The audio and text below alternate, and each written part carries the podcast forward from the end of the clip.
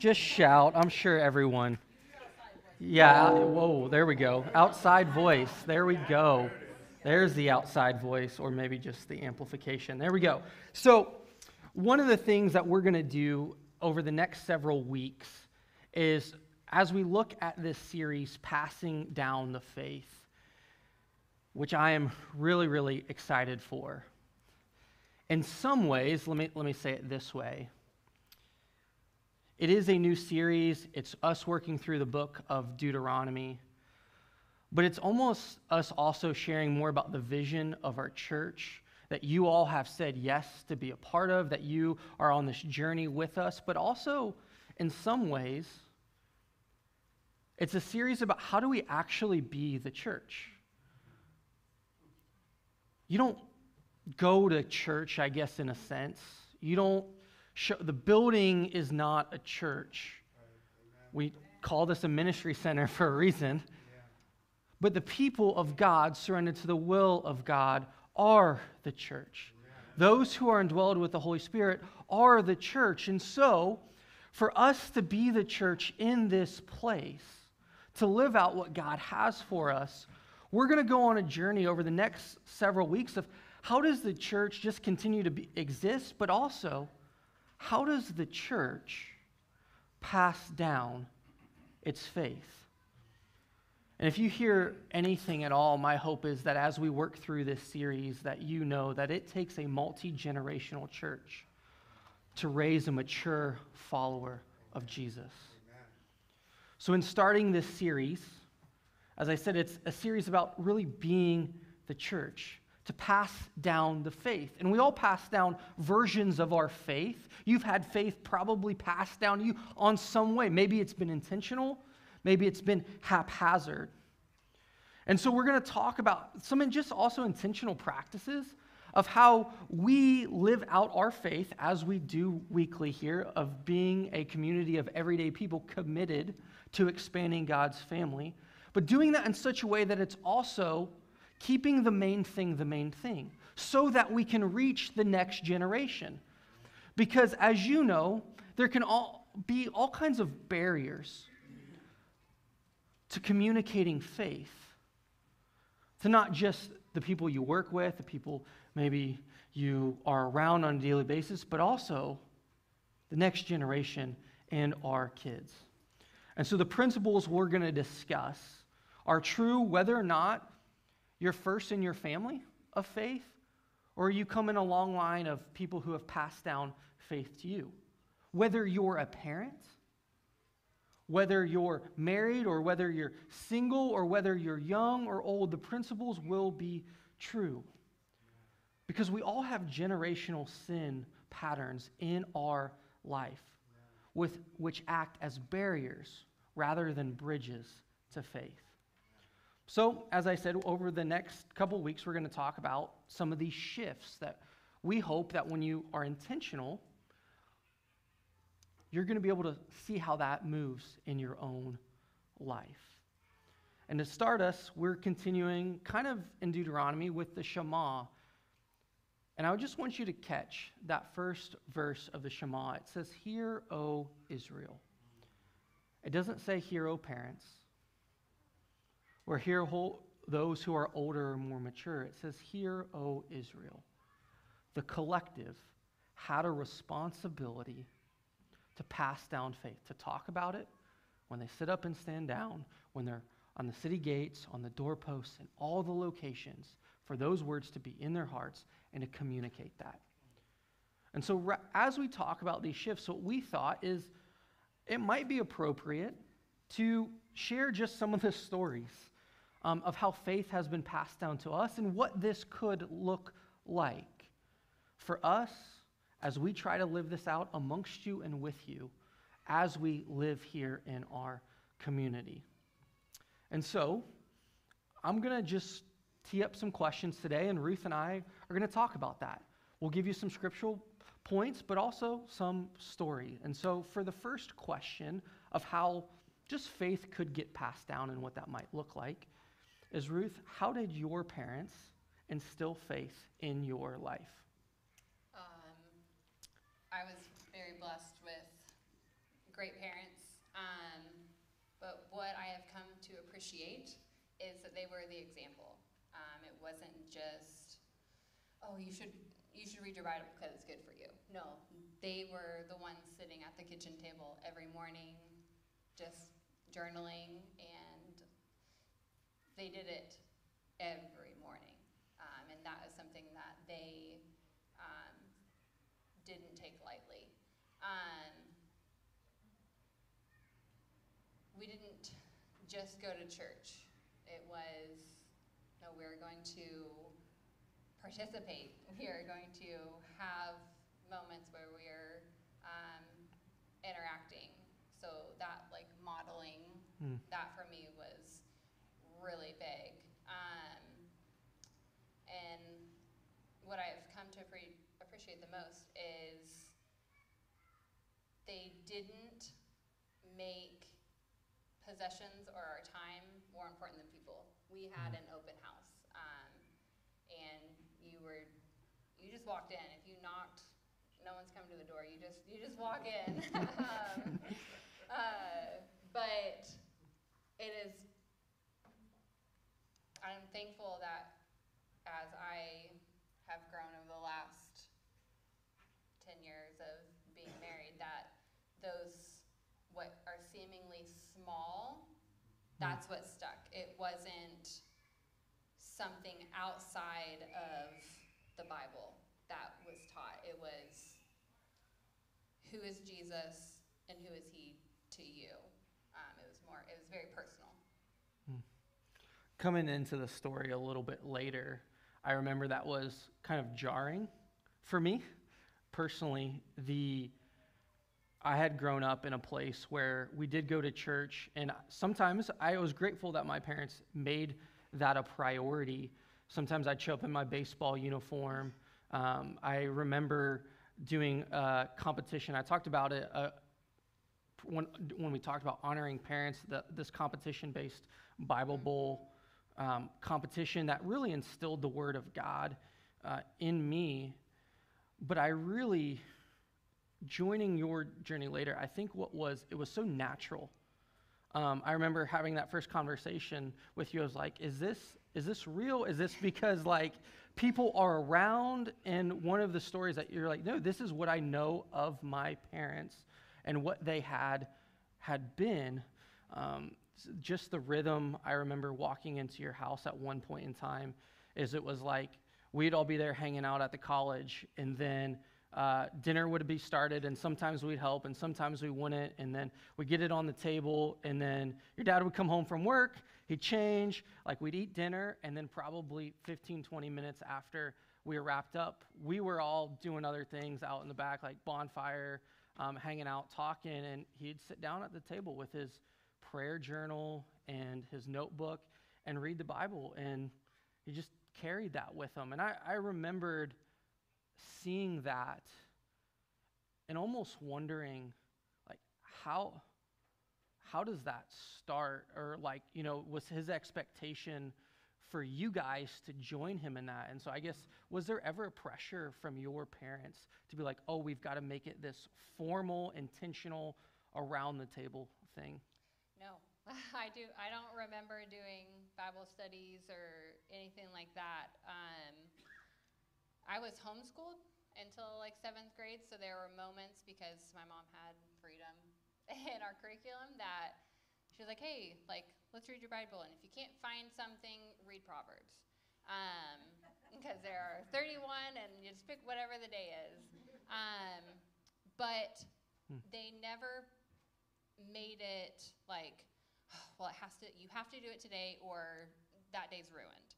It hmm. was very much, um, like they longed to be in the Bible and they recognized that they were different when they when they weren't. So I'm the youngest of six kids. Mm. There was some tense moments. um, so I remember like my mom when we are driving her crazy, me and my two brothers, uh, and she would pause and be like, you guys are driving me crazy. I didn't spend time with Jesus this morning. I'm going to go do that. and like she would step out of the situation and come back refreshed because she knew she couldn't do it on her own power. Um, and that was like there was never a circumstance where their ch- their behavior changed based on who we were around. Um, they were the same in the house or out of the house, and that like in the good and the bad, and Yeah. like I know I am a sinful person, and that is why I need Jesus. Mm. Um, but they they always just constantly pointed us to the Bible to learn. It wasn't this competition of who could know more than who, or they weren't worried about the theology that we needed to know. It was, do you know that Jesus died for you and that you can have a personal relationship with him? Hmm. I, I appreciate that because not to do too much compare and contrast between, and we talked a little bit about this of, Yeah. I, I appreciated like my parents, but we were in a different season and a different mm-hmm. situation. And my parents recognizing that they were people too, it took me a long while till you get to an adult to recognize that they were still practicing like and learning to live out their own faith. Yeah. And one of the biggest pieces that I see for that at least I'm so grateful for my parents is they exposed me to other Christian believers who knew the word so that they could help me when they felt like stuff was out of control. And so my parents knew that they couldn't do it all by themselves, Amen. even though they're high capacity, individualistic, driven people, which I'm so grateful for. They also knew that they needed to rely on others to support Yes. their journey of helping me and my sisters understand who Jesus is and what he has done. And so I guess that would be a question I, I throw back to you is were there any others involved in your faith journey that are like some advice to help you understand um, who Jesus is and what was that like on your journey? Yeah.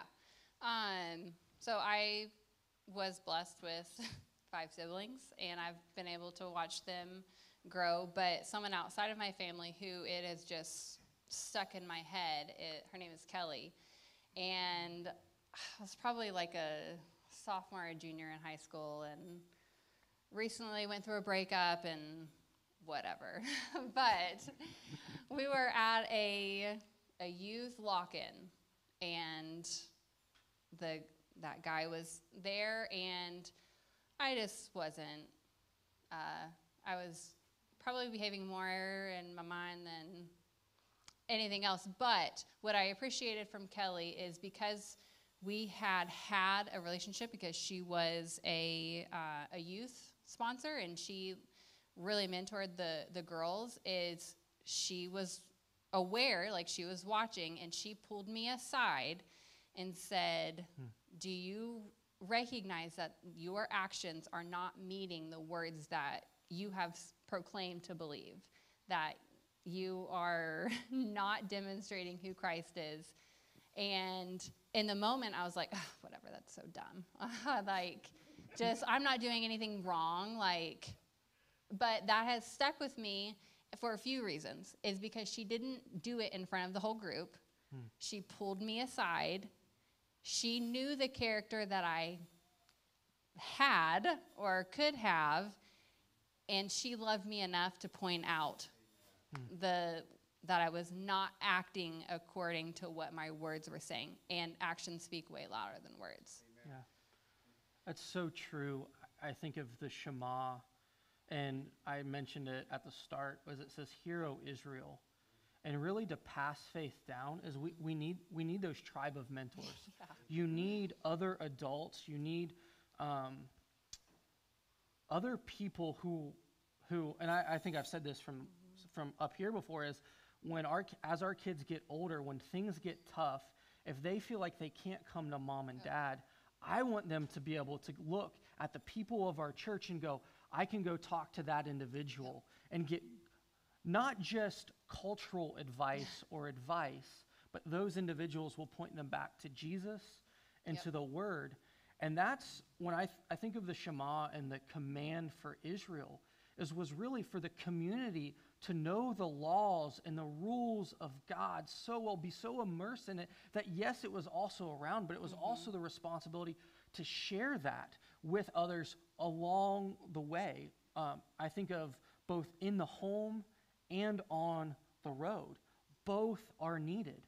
And so, as we talk about passing on faith, the, the data is out. Um, there's about four or five organizations who have done extensive studies on effective passing on the faith. And the single most important person or individual and whether someone is receptive to faith is the parents, even through the teenage years. The second is the Christian adults in that person's life who they can go to over time as time progresses, no matter the situation or the relationship. And so for us, I just know, and really my hope is for the church, is that's why we're talking about scripture. That's why we're that's why we're praying about faith. That's why we want to talk about this because you all play an important role in ensuring that not our next generation receives the faith, but also those who don't know faith, period, some of those who are newer, um, no matter what age stage you are at. Um, I think it applies both up and down. When our kids express faith well, isn't it such an inspiration? The, the childlike joy, or the, at even times the simplicity of it. Well, this is right and this is wrong. Or this is what Jesus says, or this is what I've understood the Bible to say. And that can be a reminder of sometimes we get so caught up in the extra, the things on the periphery. I mean, you all know this that how you start a conversation with anybody, and there it's really easy to talk about the conflict or the chaos that's going on in our world. But to come back and to see the simplicity of the core of what does the life, death, and resurrection of Jesus mean, and how is that shaping our life, has a profound impact um, on, on your own life, but also on those whom you're around, especially uh, your kids. And I think we sit up here as people who have gone on this journey and are trying to be open handed about our journey because we're, we're still young in this. We, we, we don't have it all together. But I just, I think of those, that data and the organizations that have come out that truly say, here's what has worked over the last 50 years, and here's what hasn't. Um, Barna, Fuller Institute.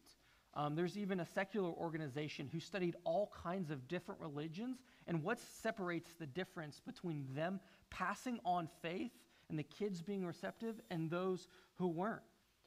And it came down to a couple of things. It came to some of what you said in your own story and what is true for you as parents taking seriously the message of Jesus and being honest and just simply living that out and having others in their world who were doing the same thing. Yeah, I'm gonna cut in there. Absolutely. but um, I think a a big thing is we downplay what small, consistent habits can do. It isn't these grand moments. I I we never really like sat down and did a, a Bible study, but when those 60 seconds or 90 seconds when we were aware enough to pay attention. Like they took those. They took those moments and simple is good. Um, our, i don't think that especially at such a young age it needs to be jesus loves you and he died for you. And there's nothing there doesn't need to be the extra it just and then demonstrating that in your own life Yeah. What I think the words that they gave there came from the Bible, and I talked a little bit about your dad, Yep. and you shared some about your mom. How has your relationship with the Bible changed over time as the faith really transitioned from something you saw Yeah. and were even a part of to an extent or were around to becoming your own faith? Yeah, it's a great question. Um, as my faith has increased, so has my understanding of the Bible, uh, and just being open to the Holy Spirit and believing in the power that your life can change. Um, there have been a lot of pivotal moments uh, in my life where I had to come to terms with okay, I'm saying that I believe these things, but do I? Um, my dad passed away almost nine years ago, and that was a pillar of faith that was like, oh, well, now what?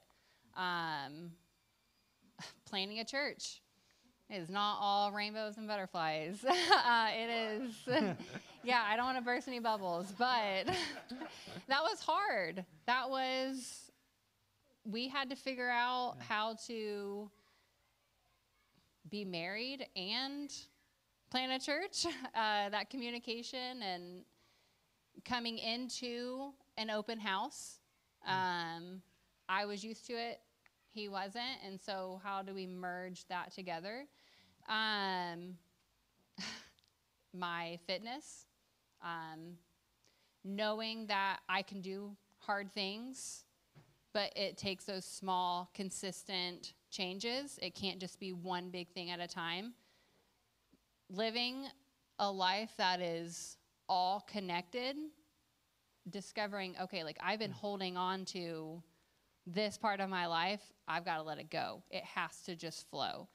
Mm. Um, and just being in the space with friends, either if they're going through a hard time or if we're going through a hard time, having that space and knowing that we don't grow in comfort, it's when the trials are there. I, I've, you don't have to display your faith when you're not in trial. It's just there.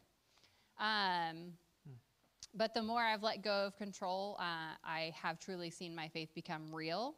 Um, it's not on my ability to speak in front of people uh, or praying out loud or the knowledge of Scripture. Uh, the Holy Spirit just needs a willing heart, and He will do the rest. Mm. Um, but by God's grace, I'm right here today. Mm. Um, yeah. uh, he truly has. I, even when my dad passed away, I had never felt that. Scripture says there's a peace that goes beyond understanding. Mm. I felt it there. And holding on to those moments of, okay, Lord, I have felt you in these moments. I know that you are going to continue to show up. Um, and truly just knowing that uh, even in moments of like here i am now like it's not my own ability i know i'm not doing this i know that it is the holy spirit um, and just relying on his power and his grace mm. um, i had mentioned earlier about like my parents they truly had a longing for the bible and i never really understood that like I went through the okay, well, I gotta read the Bible because it's a checklist. Like I have to just I have to just do it. And um, honestly, uh, only within the last probably six months has it been like, oh, like I get to I get to read the Bible, um, and a longing to hear God's word. I used to I'm like I've never heard His voice, so like okay, well, what are people who say that they've heard? Um, but knowing that like his scripture is his words is is life changing. Um, I think I was stuck in in a mindset of like, oh, I don't have time. It's too busy. Life is too busy. I can't fit this in anywhere. Uh, and switching to life is always gonna. There's always gonna be something. So if we can make him the priority, life then kind of just flows uh, just by releasing um, and having that mind body connection of, okay, Lord, like you are patient and He will wait for you to be willing. And then once it, it can change just like that, mm. once we recognize, okay, like I've been holding on, let me just release because I can't carry the weight. Yeah. I think of as you're talking in your own journey, I think of the verse out of 1 Thessalonians 2, verse 8, and it says, We cared so much for you that we were pleased to share with you not only the gospel of God, but also our own lives because you had become uh, dear to us. And that's the Apostle Paul writing to a church that he started. And I, I think about faith on the road. Along the way, when life is busy, having spent time with the Word so that you don't always need a Bible in your hand when you're trying to express faith. Amen. I think for me that was the biggest change was having done Bible Bowl and been in church and around church and heard a lot of sermons and spent time at my youth minister's house where we'd crack open the Bible and it was great to always hear other people talk mm-hmm. about the Bible. I didn't know how to open it up and actually read the words for myself and go, "Huh. Like Yep. What how does this show up?" What and it frankly wasn't until I went to to college where it was I'm now being trained to talk to others and minister to others and I realized that if it's not in my heart or it's not in the core then how will I ever expect it to come out in the natural rhythms of life when I don't oh, I mean yeah I've got a phone and I can pull up open the Bible app and like try to search for something when I think the word might mean or need to pass it on. But when I had I notice a true difference when I've spent time thinking or reading a psalm or reading a proverb mm-hmm. that actually tends to come out in conversation much more naturally. And the spiritual conversations that you have with people especially others if if we're in the word reading and talking about it i, I just heard a, something the other day uh, a friend was telling me he was like oh yeah i was reading you know psalm 110 and it's like no way i was reading psalm 110 what, what'd you get about it? And it just started this beautiful conversation. Neither of us had said we were going to read psalm 10 or planned it or organized it but the spirit was working in such a way where it was just a natural conversation and we were becoming aware of what god was doing. And then what was helpful was there was a third person in the conversation. It was like, well, I've never read that. And then we got to talk about the scripture, open it up, read it together, and goes, oh, that's really neat and really cool. So I think as we just think about, I just am very honest with my own journey. I don't always want to engage with the Bible. I don't always want to engage with God's word, but I notice that my demeanor, my tone, mm-hmm. and my cadence of life is very different when I when I engage in such a way. Um, and I and some of you have probably seen me on both ends of of of the extreme. Like as we talk about an open house and how do we move things like that, it's like you see people at their best and at the Amen. worst. And then you've actually got to put into practice the grace of Jesus. And that's where the studies, I, I'll mention the studies in coming weeks, I'll provide more concrete data. But what, say when parents model grace in front of their kids, more is caught than verbally taught. They notice, they see. And so your kids, other kids are watching. Your teenagers, your adult children are still watching. And even as you're growing up and, and maybe you're young and you're, you're thinking, oh, is people are watching me? Well, others will mimic what they see in you. And so more is definitely caught than taught. And so, but there is some intentional words, and you've shared a little bit of this, but just recap for us what do you want our kids to know, and maybe for our church to know and be intentional about communicating with our next generation? Uh, first and foremost, that they are loved beyond anything that they do, whether they get straight A's or they're on a sports team.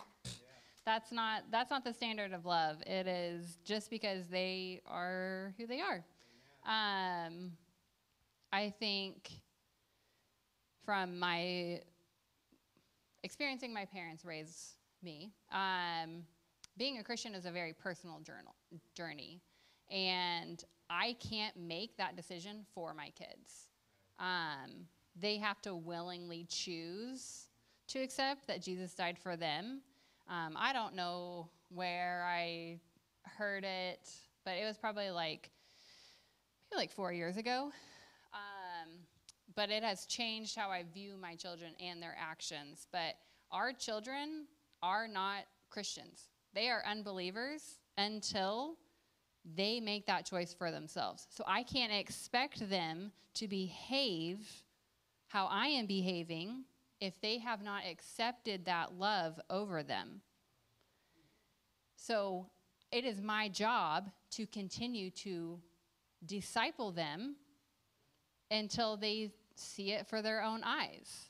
Um, I think it shifted in me a mindset of oh, their actions are going to display me, kind of like, or poorly on me, and just letting go of that fear Yeah. um, has really just allowed me to be more grace filled towards them and just talk them through it. I just the same as I would a friend who is an unbeliever, not expect them to do what I'm doing because they don't it's just not there yet.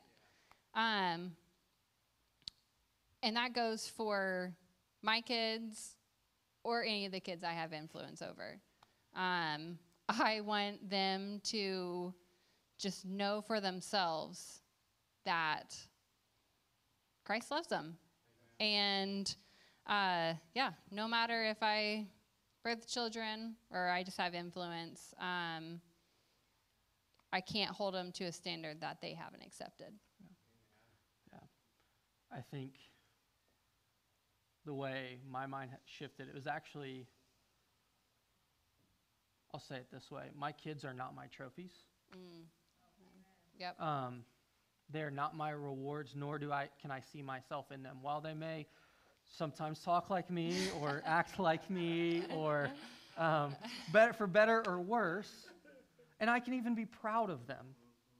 But they are not my trophies. They are not the standard by which I find my identity. Mm-hmm. And when I started to come to grips like that, specifically when you're when you're a pastor of a church mm. and you know people are watching in such a way where it's like, well, what your kids do are a reflection of you. And it's like, yes, to an extent, but I also know that they have not made a choice to follow Jesus actively. And so mm-hmm. part of my responsibility is to disciple and love and encourage them as I would anybody who Absolutely. is not yet a follower of Jesus. And so I can't get my sense of worth or identity mm-hmm. from their performance because I will always be let down.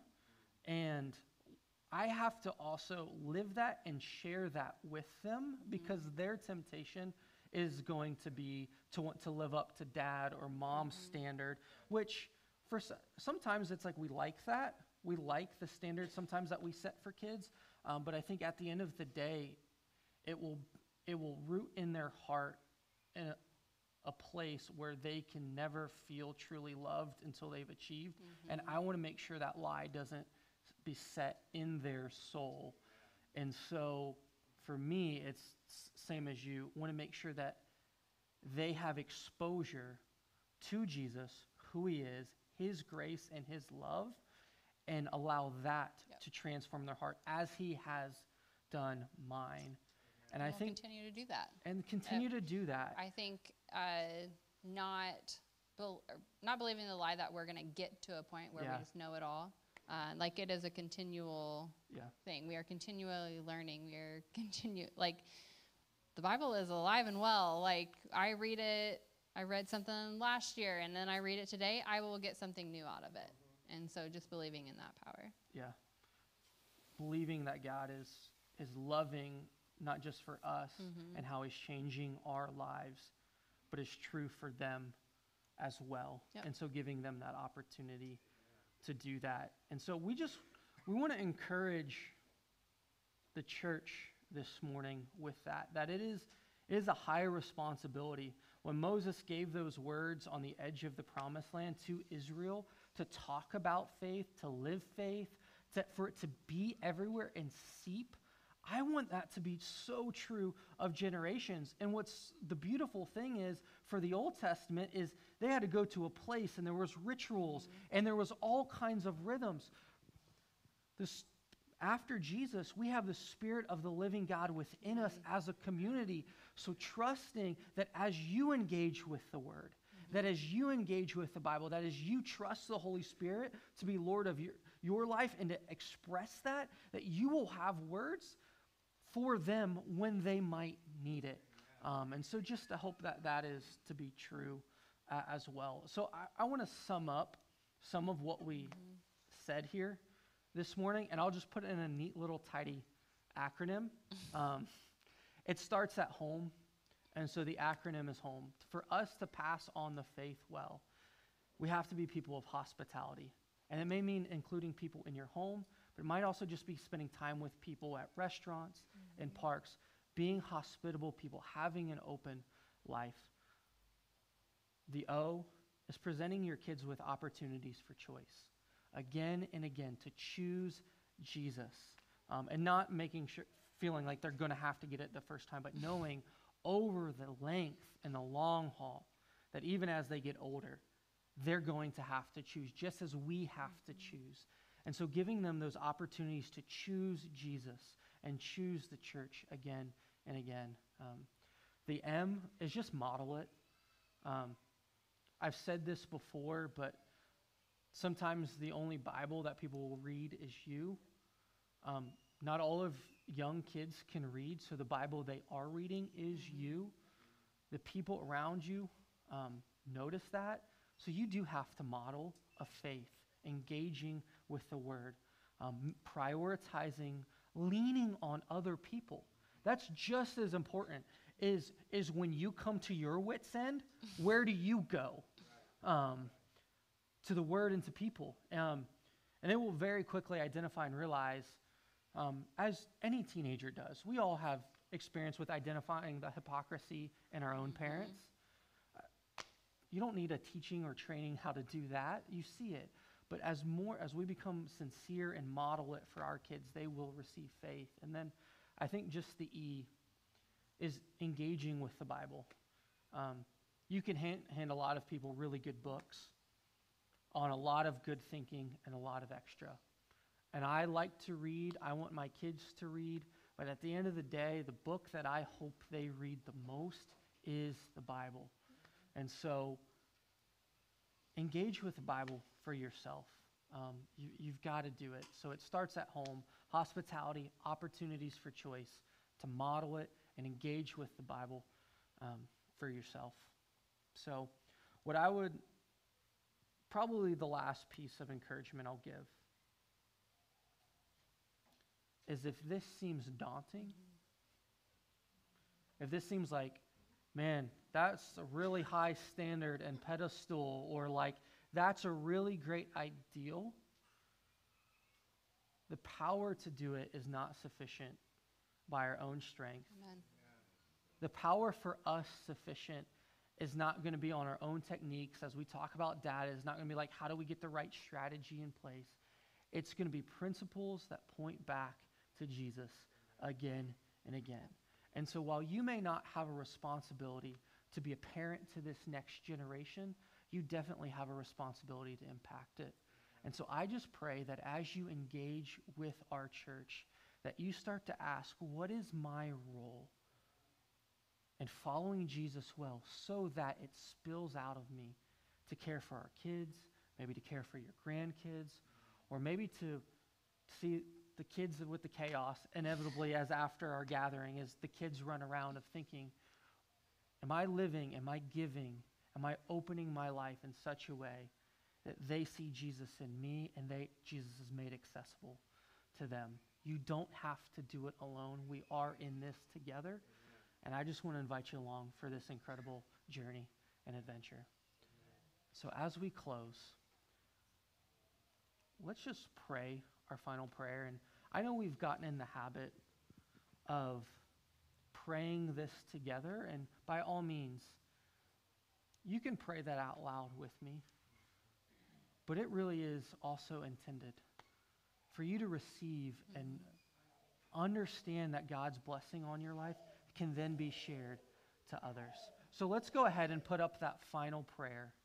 Um, and let me just pray that over us. May the Lord bless you and keep you. May the Lord make his face shine on you and be gracious to you. May the Lord, I love this, view peace. Through this reality, may you live your faith every day, everywhere. May God's family expand and grow. May your motivation be because of Jesus, living out his story. May you make his ways be known and then lived for generations to come. Amen.